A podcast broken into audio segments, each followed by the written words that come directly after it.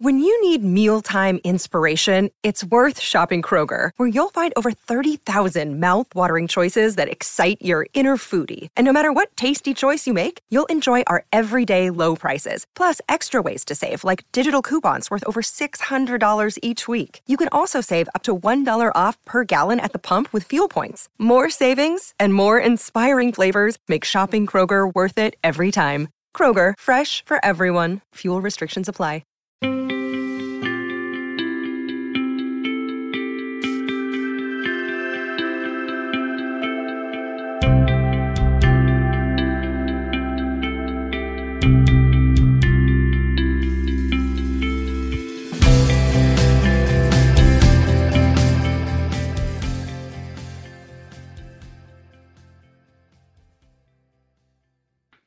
Hello, and welcome to the Sailing and Cruising the East Coast of the United States podcast. I'm Bela Musits. And I'm Mike Wasserman. Hey, Mike, did you know that our podcast is good for your health? I recently received an email from Rich. Let me read it to you. Dear Bela and Mike, did you know that your podcast can be great for one's health? It has been for me. I'm 72 years old, and I lift weights and ride a bike to stay in shape for sailing. Normally, I would do about four miles on my bike.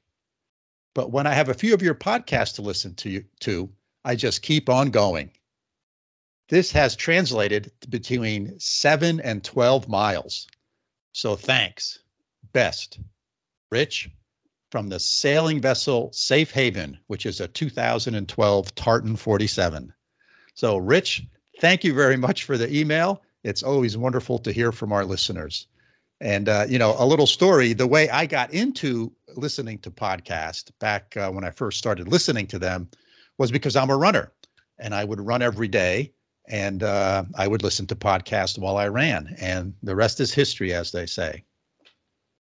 Yeah, this is really cool, Bela. So it, podcasts provide value to people in many different ways. So I think this is cool. But yeah, always happy to hear that listeners are enjoying the stories we're sharing.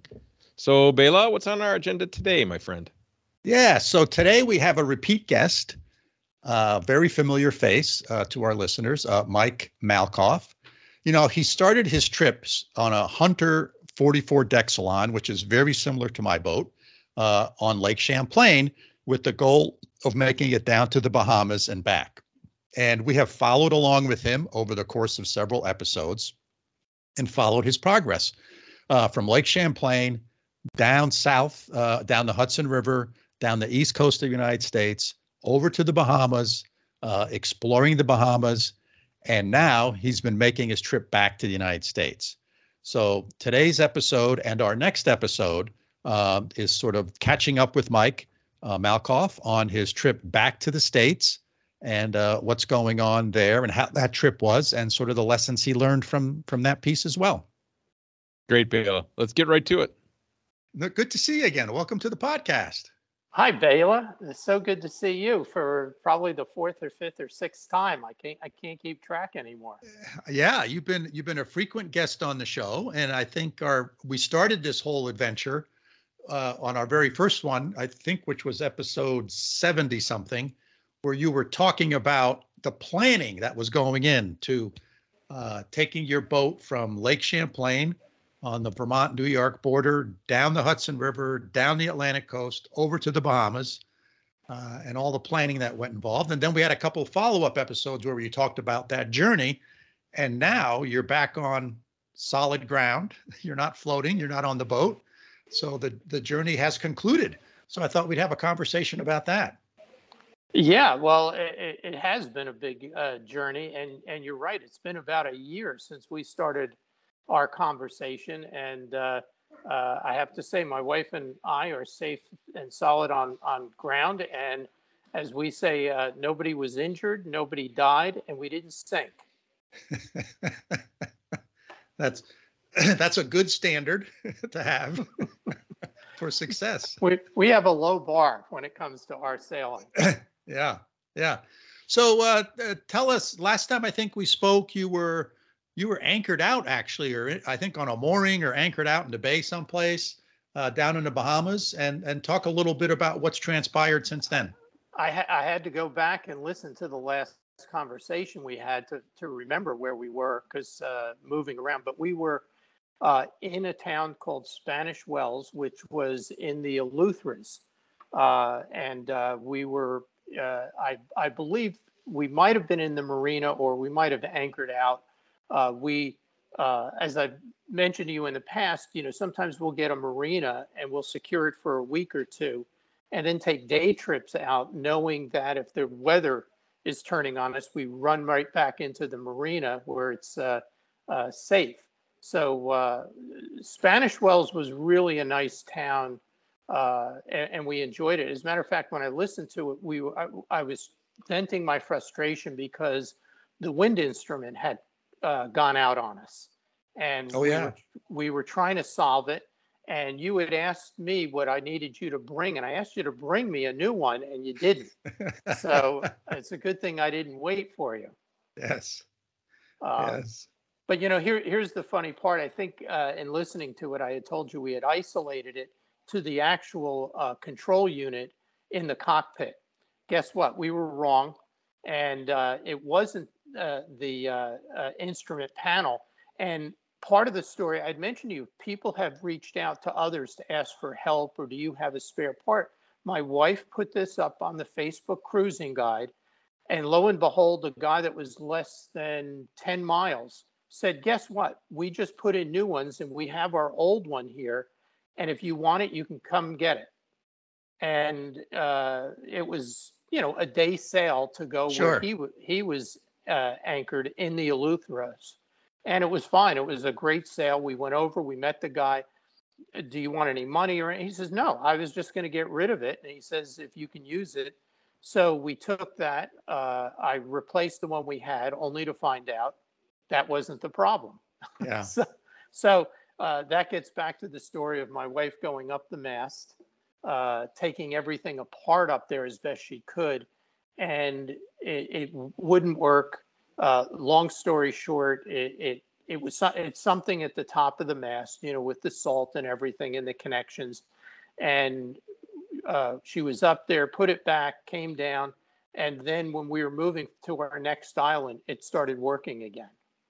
So uh, it, eh, who knows? Uh, boat yeah. zombies, whatever, and it worked 90% of the time, and intermittently it would quit on us. So it, it's definitely a connection up at the top. Uh, and uh, uh, we just kind of, at that point, I, I, have to say the other thing in being on the water so long for the year, in the beginning, when something went wrong, you panicked and it's like, oh my gosh, we got to get this fixed. What do I do? Do this, do this. By this part of the trip where we were in the last quarter, I, I don't care. Let's just keep going. you know, Right. Uh, so I don't Right. know the wind speed. I'll live. I, I, you know, I know what to expect. I'm watching the weather, and we we let it go because the other thing that went out on us as well was uh, the boat speed uh, wheel underneath the boat, which I'm sure you have the same one on Yep. yours. Yep. And lo and behold, uh, it measures the speed of of the boat um, through the water. Now, also, as you know, the instruments are also doing that, but they're doing it with the satellite uh, side of it. As your boat moves, it's tracking you. So you do get the boat speed that way. Uh, the wheel gives you a little bit different information because if you're going against a current, the boat will actually show up going faster than what you really are, which gets into more technical stuff. But uh, question for you. Did you also realize that that wheel has something to do with your uh, directions of your wind on the anemometer? That because you have two wind directions. You have your uh, um, what's the two directions of the wind? Well, there's the there's the, the true the true wind and the apparent wind. wind. And and the apparent. Do you know that that has something to do with the uh, apparent wind? Yeah, so that's interesting because um, oftentimes I do not use that little paddle wheel because if I leave it in the boat uh, and I'm not using the boat, like if I leave the boat for a week or two weeks and I come mm-hmm. back it gets full of marine life and it stops Right. working. Yeah. So oftentimes, unless I'm going on a bigger trip, if I'm just going out for a day sail, I don't even install it. Uh, so it must it, on my boat the true wind the, the calculation of the true true wind speed and the actual wind speed maybe they take that from the from the this the actual speed over ground meaning that the gps speed. Maybe that's how they make that calculation because it's still there. It's there whether that i have that paddle wheel sensor installed or not Well, uh, we were told that it has something to do with the true and apparent winds because that's the other thing is I was able to, I was getting true wind, but not apparent anymore. ah okay So as I said, at this point of the trip, it was, you know what? Uh, we're not going to fix it. We're not, you know, sending out. Right. Well, we we looked at getting uh, a new anemometer, and basically what was say two or three hundred dollars. By the time we got it, it was eleven hundred yeah due to the shipping and and duty that you would have to pay. Yeah. So yeah so anyway, that was that was our our thing. But the interesting, uh, what I I wanted to take away from this, a lot of people go on Facebook. They go to the cruising, uh, uh, you know, whether it's the Bahamas, Caribbean, and people say, "Hey, listen, we just broke this. Does anybody have it or, or willing to sell it or whatever?" And I, my wife tried it and it worked the first time. Yeah. Yeah. Well, we've had this conversation in the past, and I've had it with others that the cruising community is is so supportive of each other. It's just remarkable to me. It's absolutely Yes. remarkable. Yeah. You know, Mike, your your sound quality has deteriorated again. Uh, I I wonder if you could. Are are you using a laptop? Does that have a built-in Yes. microphone? Maybe. yes. Maybe maybe you could go to that settings thing in in in in uh, Skype and switch it to a different microphone. See if that helps.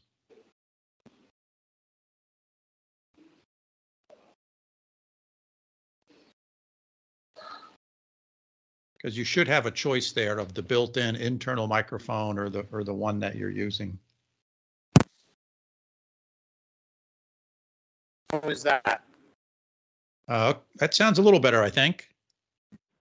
If that sounds a little better, we'll go with that. That's the uh, internal microphone. Yeah, yeah, they're both kind of broken up. They're not they're not great. Anyway, I think it's better than the other one. So the the point I was going to make when you were talking about your wind speed indicator is I have found that probably 90% of the times when I have electrical challenges on the boat, they're due to one of two things. Either a loose connection or a corroded connection. Very rarely is it the actual electronics itself or the you know the box itself it's usually a wire someplace that's either loose or it's corroded and not making good contact Well, that's that's a, where that's where we ended up is that it had to be a Yeah. connection at the top where it plugs in. There's a plug at the top, and you know it's it, you're exactly right. It's a corroded connection of some kind. And unfortunately, my wife not being very tall, when you put somebody up to the top of the mast, you can only pull them so high, and then you just run out of room. Right, You know right. that, uh, and because she isn't that tall, uh, we couldn't get her higher so that she could actually get up over the top. yeah And anybody that's had to do that, they certainly can understand what it's like trying to work at the top of a mast, uh, taking things apart, not dropping things, and you know dealing with the elements. yeah yeah for sure especially when the boat's rolling around in the water a little bit Right. So so anyway, that's just a side note to the uh, uh, if you're on a boat, uh, things break. yep that's for sure so let let's let's let me ask you a question uh, as you were talking about this it got me thinking about anchoring. And you know i particularly when i'm on my boat if i'm on other people's boat it's not as bad but when i'm on my boat i always have what i call anchor anxiety. It, it's like i just don't sleep well when i'm anchored out. And uh, you know it's just it's just it's just what it is so you know i always try to get a mooring ball if i can or if i can go to a dock i think it's great because then i sleep like a baby but when I'm at anchor, I never really sleep well. Are there any things that you sort of learned uh, during your your excursion here about anchoring? Yes. Um, in talking to other people about anchor anxiety, um, which my wife suffers from terribly, uh, is that uh, he says, uh, I said to him, Well, what do you normally put out and how do you calculate that? He says, I always put out at least 100 or more feet.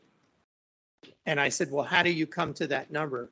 He says, Because I can and I have that amount of anchor chain. So uh, I, I think I learned that early on as well that um, for as you know, there's all the calculations to figure out how to drop a certain Right, amount. of- right. If I'm in six feet of water or 10 feet of water, uh, I'll do my calculations and drop an extra 30 or 40 or 50 feet. uh, Just for the sake of that, that comfort level. And seasoned people will tell you, you know, if it says to drop 50, I'm dropping 85. Uh, Because as you know, the weight of the chain keeps the anchor settled on the bottom. Right. Um, and I will also back down on it unmercifully and even sometimes drag it a little bit to set it to Yeah. the point where, you know, I'm not moving. Um, so, so, you know, those are some of the things. And then we use three anchor alarms so that if one goes off or one malfunctions, which they do, because they're all electronic, is that one of them, you know, if we did drag to that point, it would be set off and we'll set them for different distances too. Yeah. Uh, Yeah. But, but as you know, uh, which is my wife's anxiety, is when we pull into an anchorage, that boat's too close. How much Yeah. chain do you think they have out? Right. Why are they, why is that boat, uh, why is that boat not in the same pattern of the other boats? Do they have two anchors out? And I just sometimes, I've gone through an anchorage six times with my wife saying, "No, this is too close. Uh, what about the shore? How's the current? So need I go on? Yeah. There's a lot of there's a lot of factors. How did you find the anchorages down there? Uh, were they crowded? A lot of boats, or was it was it pretty sparse?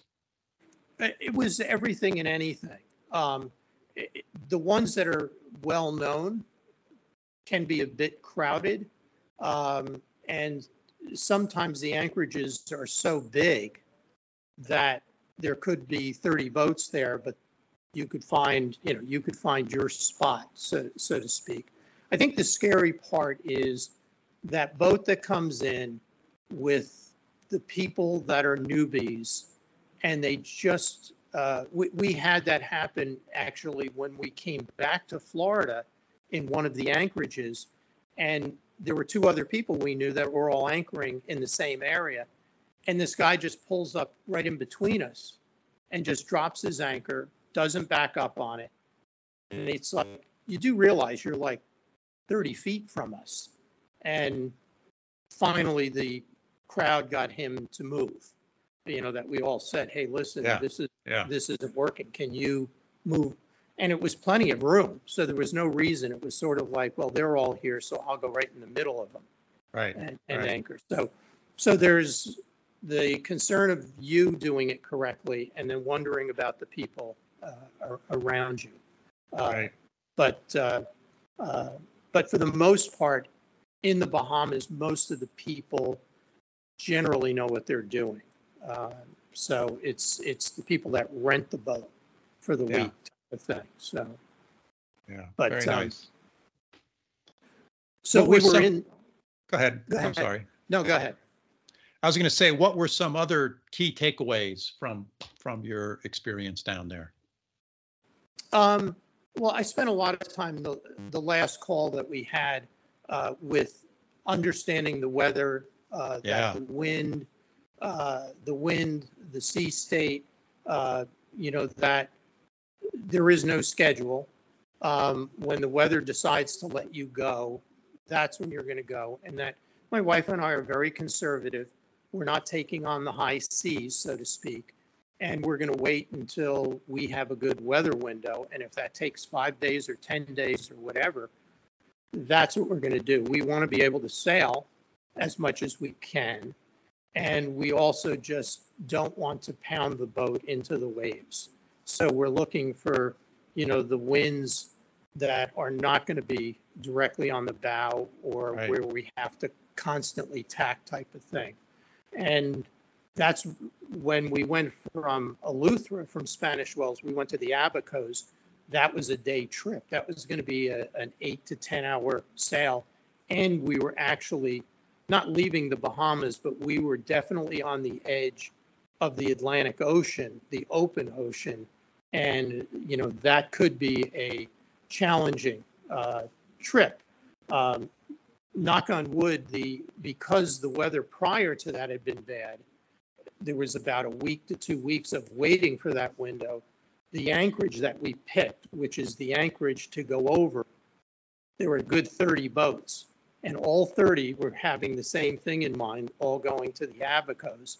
So friends of ours that we were sort of buddy boating with, we decided to leave before sunrise uh, that morning. That was going to be the good first good window, and I'm glad we did because we were in an anchorage where we weren't leaving a channel or a bay where you have to navigate. It was open ocean, and you just go. So we left when it was still dark. And then as we left and you look back, as you know, with AIS, here come the other 28 Yeah. boats yeah, uh, behind us, all going in the same direction. So there's a certain level of comfort in that, knowing that if something went wrong, you've got all these other boats, uh, you know, in the same direction, going to the same exact place. yeah. Uh, So that, that turned out to be uh, a fairly enjoyable uh, motor sail, I'll call it, because Yeah. it was a little bit of both. Yeah. Was there, is there or was there one particular place that kind of gave you the best source of information about anchorages and facilities and all that kind of stuff? Or was it several different sources that you had to go to? Um, I think we used multiple sources. Um, you know, obviously the online systems that are available and stuff. Uh, you know, they have places where people leave comments Yes. so that you could see what people were saying. Now, if we saw an anchorage where there was one comment and whether the comment was good or bad, it was sort of like, well, okay, you know, that you, you got to take it for, you Right. know. But when we went and there was one that had, say, 15 comments and they were all positive, and it said, this is exactly where we went and blah, blah, blah. Um, you know, that would be something that we'd identify, but we would look at, um, and I'm, I'm, you know, it's funny, I'm, I'm losing these names now because I'm on land for, for a couple of weeks and it's like out of sight, out of mind. But, uh, uh, you know, we would then feel comfortable and generally, when you pull into these type of places, there are already boats there. And, uh, and then we would just follow, you know, our own, what I would call pattern of looking at depths, looking at, you know, where the inlets were, were there currents, that type of thing, as to whether we stayed or, or moved on. The, the good thing is, in the Bahamas, if you don't like this one, there's another one in a short distance away. Very seldom is it this one or nothing. Yeah. So, so you could make those decisions. Very nice. Very nice. And uh, how, how did you find uh, the the charts? I think if I remember correctly, you said you used Navionics, and and did you find them to be accurate, uh, et cetera?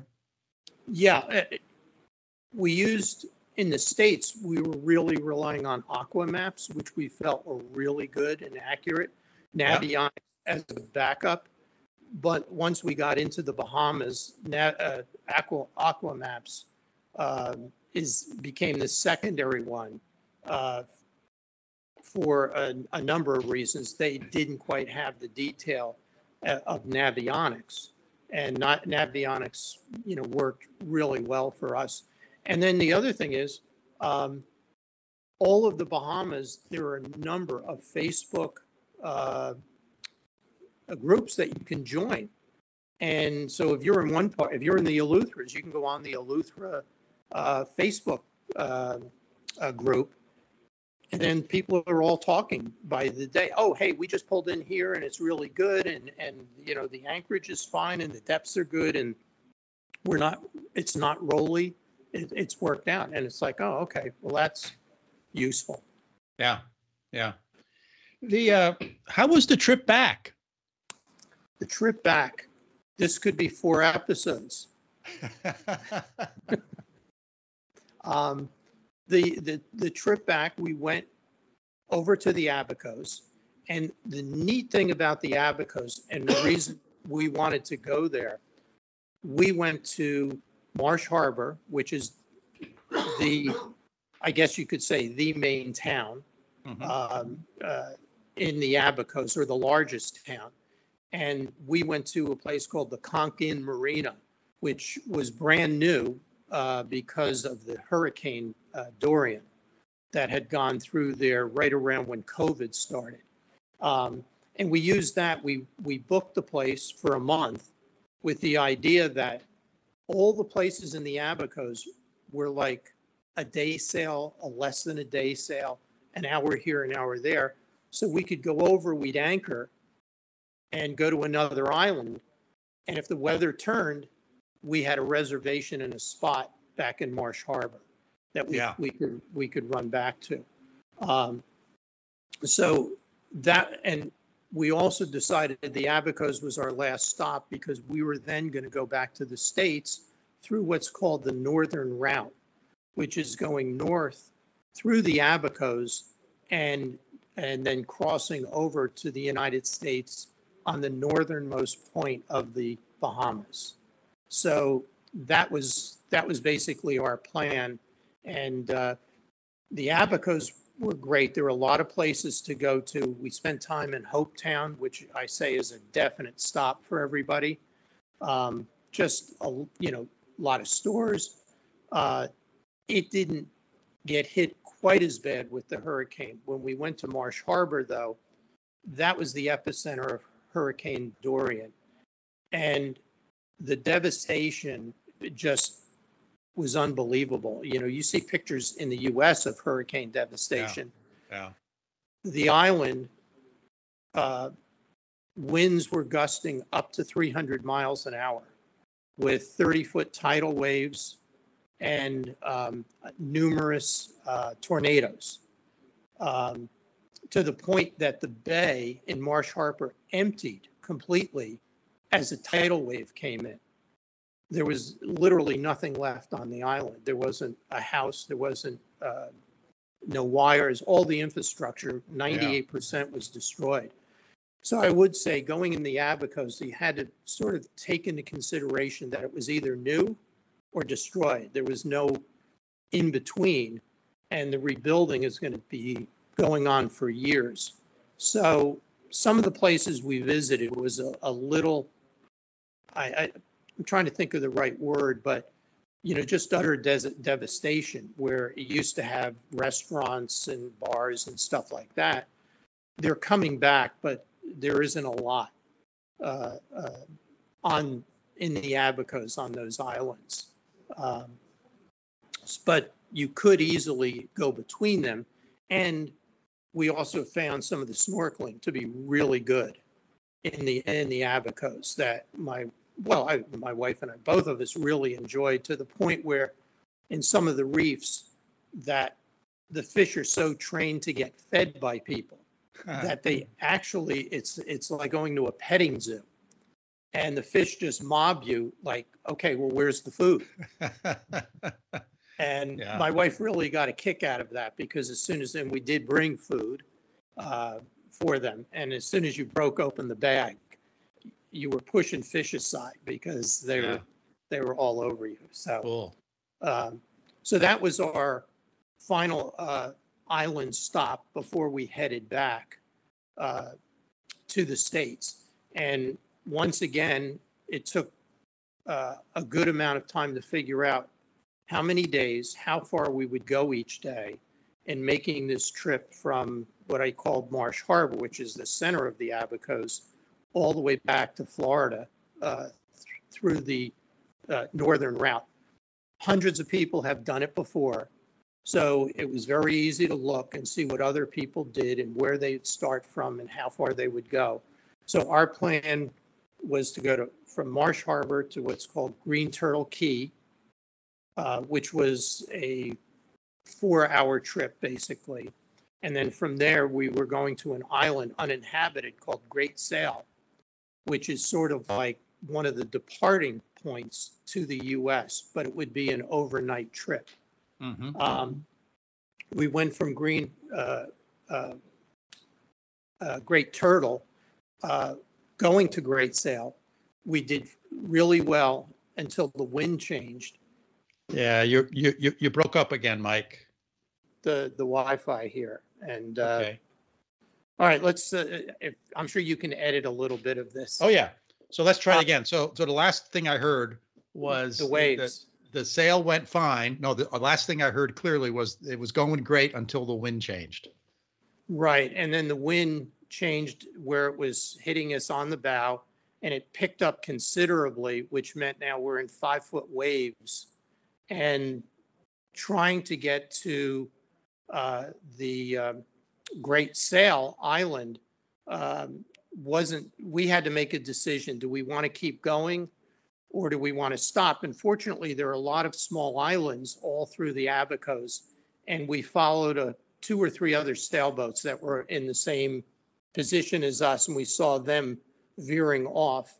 And we followed them and veered off to just a uninhabited island that had a little bay in it. And we basically hid in there for the night and stayed there. And what this, what this did, which was fine that we could do that, now we had to make the decision do we just continue the next day for like five hours to get to Great Sail, stay there and then leave? And based again on all the weather calculations, I said to my wife, you know what? In order to go overnight, as you probably know, you leave a lot of times in the afternoon because you want to get in in the morning during, while it's light. So I said, if we get to Great Sail, we're going to have to sit here for quite a while because of the timing. And I say we just keep going. Yeah. So we actually decided to do like a 36 hour sail to Florida.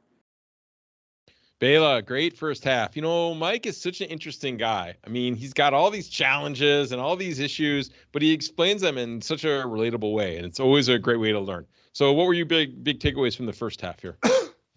So I think, uh, to me, the the takeaways were when something goes wrong, it's not always obvious what it is. I mean, this is true in all things, all sorts of things in life, but it but it can be very true on a sailboat as well. Something stops working, and uh, some of these systems are complex.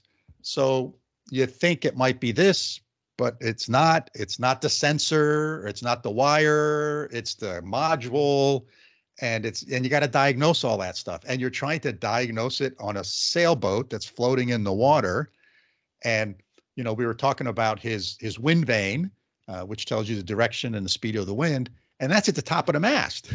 So it's it's not something that's easy to get to. So you got to pull someone up to the top of the mast and the way you do that mike is there's several lines that run up to the top of the mast for lifting sails up as it for as an example. And you basically put on a mountain climbing harness and you strap yourself into this line that's going to the top of the mast and your partner gets on the winch and cranks you up to the top of the mast. And you're hanging there you know on my boat it's like you're 62 feet above the water you're on a you're on a 60 foot pole that's moving around with the waves and even if you're in a marina it's amazing how that lever arm, how much that lever arm moves. you know, even when people are walking around on the boat. Like on my boat, when people walk around on the boat, you don't really notice the boat moving or, you know, moving to one side or the other. But if you're at the top of the mast and someone moves from one side of the boat to the other, you notice it. So, you know, there's those types of challenges of, of sort of sorting through what these things are And then if you're in a remote location like he's been, getting the parts. Um, and you know, also not every place you go down there has internet service. So unless you have Starlink, I mean, the internet is a wonderful way to diagnose stuff. I use it all the time. I call it YouTube University. uh, uh, there's so many things that YouTube has helped me fix. Uh, so I think that's a that's a big challenge. And and the other thing he talked about was corrosion. You know, salt water is is remarkable for the uh, the life that that lives in salt water, but it's also remarkable on how it takes things that we make, like metal in particular, and just corrodes the corrodes the dickens out of it. So there's there's all sorts of corrosion challenges on a boat. Anything that's made out of metal, you got to protect somehow with back from chemistry in high school, we learned about sacrificial metals. So there's all sorts of sacrificial metals that you have in a boat to protect the other parts of the boat.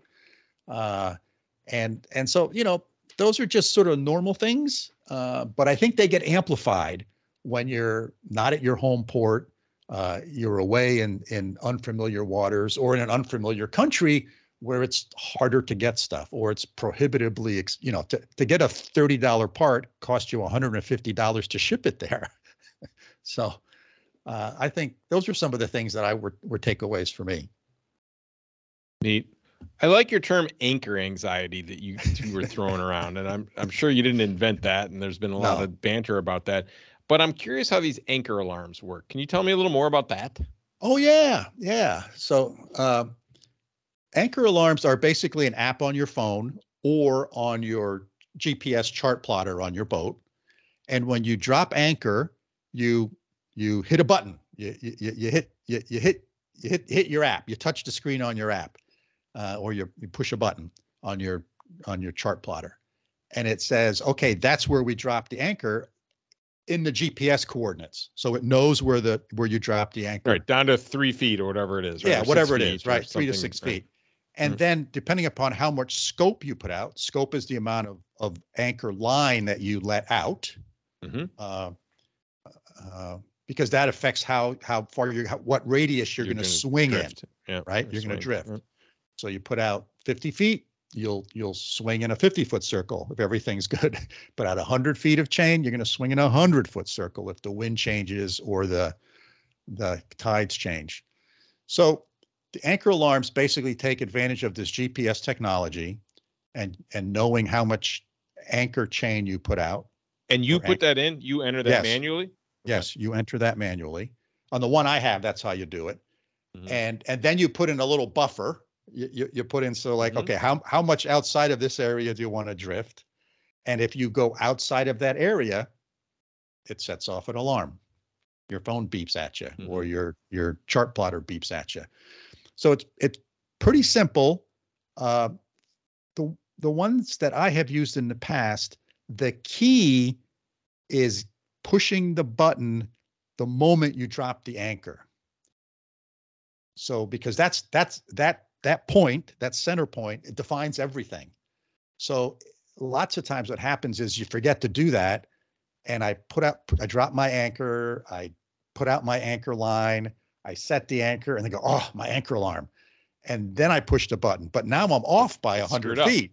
Right. So yeah. uh, that's that has always as soon as you me. go if you swing 180 degrees it's going to go off right. because you'd have to double right. you'd have to double the amount essentially right right Change double it on one side but, but not, not on, on, the, the other, side so there's a there's an invention there right and then there's yeah. the tides because when you lower and raise right this is also going to change Yes, yes, it does. So you need to, uh, uh, hopefully, you know, most places, unless you're going up to Newfoundland or the UK, right, certain parts tides. of the world have, have huge tides. Right. Most places, you know, like the Chesapeake has one or two feet of tide. Uh, Narragansett Bay, where I sail, has about five or six feet. Uh, so it's not, it's not going to make that much. It won't difference. make a difference. Okay. Right. And right. these things will wake you up theoretically, right? Because you, yes. I know, like yeah, yeah, you know, it's overnight, right? So you set, you got it loud enough that it'll wake you up. Yeah, yeah. You set the alarm loud enough on your phone. There's a lot of these apps for the phone, uh, or you know, on your chart plotter, and they'll they're supposed to wake you up. Yes, that's the mm-hmm. idea. Yeah. Interesting. Because and they it, fail, it, you said. It's not uncommon. Well, be it, it, it's they're not ac- they're not accurate, right? Because you don't. I, I can't tell if it's user error, imp, user input error, or if it's the app Just not the- working the, right. The satellite's a little off for a moment, right? Because Yeah. sometimes it's even like on a on a, on a, on land, right? Sometimes the dot wavers, right? yes, On your phone, you know. yes, that's right. And- and- so That's right. So there's there's that type of fluky stuff. Uh, you know, and lots of times if if you can find a nice anchorage where there's not a lot of other boats, uh, it's great because you, you're not. I mean, you have a couple different worries on your anchor, right? Right. You- you- number one, even if you don't drag, if your anchor is secure, that someone else is going to drag, right? So you're worried about other other objects. It's it's like a pinball machine and- Mhm. eh, that's number one. Number two is when you come into an anchorage and there's other boats around, you don't know how much anchor line each boat put out. So you don't know what their swing is, right? There's a rule of thumb, right? The rule of thumb is you put out five times the depth of the water. But some people like to put out eight or nine times the depth because of the they're water. nervous. Right. We just we heard that. Right. And it makes Yes. sense, right? But if Yes. everybody does that, now you have you're, you have a problem. Right? it- but It seems like know- there's an invention there. If one company can master this so that every boat in the harbor is using the same system and they've all put in how much line they've got, right? And then it can warn you. It's like a, a drug interaction, right? If you have two meds that you're taking, now you've got an interaction and it could say, hey, problem here, right? And on both boats. yeah, that would that's be it. cool. Yeah, it would be cool, right? So you share, so you all have the same app, and the apps know where everyone else is, and they know how much they're swinging, right? That that's a cool idea, Mike. Right? Because the, the anchoring stuff is is is a challenge, uh, and And, I get uh, what you're saying. I mean, I know my little sailing experience, right? I would much rather be in a mooring ball than I would with the anchor. Mhm. All right, I have much more confidence in the that the in the mooring ball than in, Yeah. than, than in my own skills and setting an anchor and right having to. yeah, I, I'm, I'm always ang- I always have this little bit of anxiety about it, particularly if the wind picks up and it's howling and there's a thunderstorm. right. and, And, you're a you know, pro, right? For somebody like me, right? It's even a bigger deal, you know. Well, well, there is this, there is this sort of, I, I can remember when I first start chartering bigger boats, I didn't have a clue what I was doing on some of these things, and I slept really well. Ignorance is bliss, right? right. So there's there's sort of that part of it, right? When you, when you don't know anything, yeah, it's fine. I just put out, I just dropped the anchor overboard and put out a little bit of chain, and oh, it's fine. Yeah, it's set. Not, we're not going anywhere right, now. Not going anywhere. Yeah. And and you know, I reflect back on some of those. I got lucky. I mean, Yeah. sometimes the wind picked up at night, and I I could have dragged, but I got lucky. I didn't. Um, and I anchored too close to shore, or I anchored too close to other With boats another and boat, stuff. yeah. So it, it Right, because you lucky. hope everybody swings in the same direction, right? That's That's, right. the mentality that if the wind pushes everybody in the same direction, but you're not guaranteed of that, right? particularly if there's tide or current. Yeah. If there's a tidal current, because the the the that the tidal current, the way you're going to point in a tidal current eh, is this, but how, depends on the shape of the bottom of your boat. Whereas the wind is impacted by the shape of the top of your boat above the water. Mhm. So there's these two forces interacting, and Right, you, When you can see, you- when you can't, right? Right. And when the tide and the current is in opposite directions, sometimes you'll see the boats are just scattered all over the place. Nobody's pointing in Interesting, because a direction. big bottom boat would be pushed more. That's right. But a big top boat, you know, by the tide, and a big top Right. boat might be pushed more by the wind. Exactly. Interesting. Exactly. So uh, it it's it can be tricky. It can be tricky. Yeah. But I like the idea of the app that communicates with the other all the users Mm. are that information's being shared and issues. You know, it's like the airplanes, right? The collision avoidance Right. systems. Right. But Right. and okay, and this is cool. So you know, I was envisioning. I think the ones that I've seen were connected to the to the ship. You know what I mean, right? But it's a phone, and you have to push go. Yeah. Right. This is a, a way more portable solution, which is kind of Yep. cool. Yep.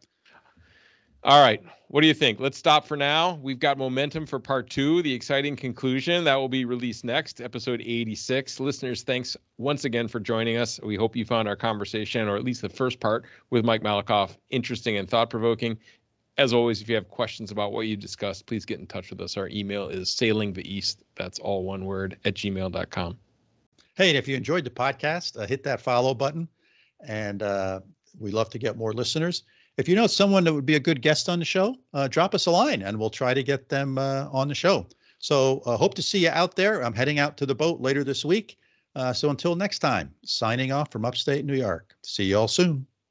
That's great, Bela. Thanks again from over here in Munster, Germany. We'll see you next time.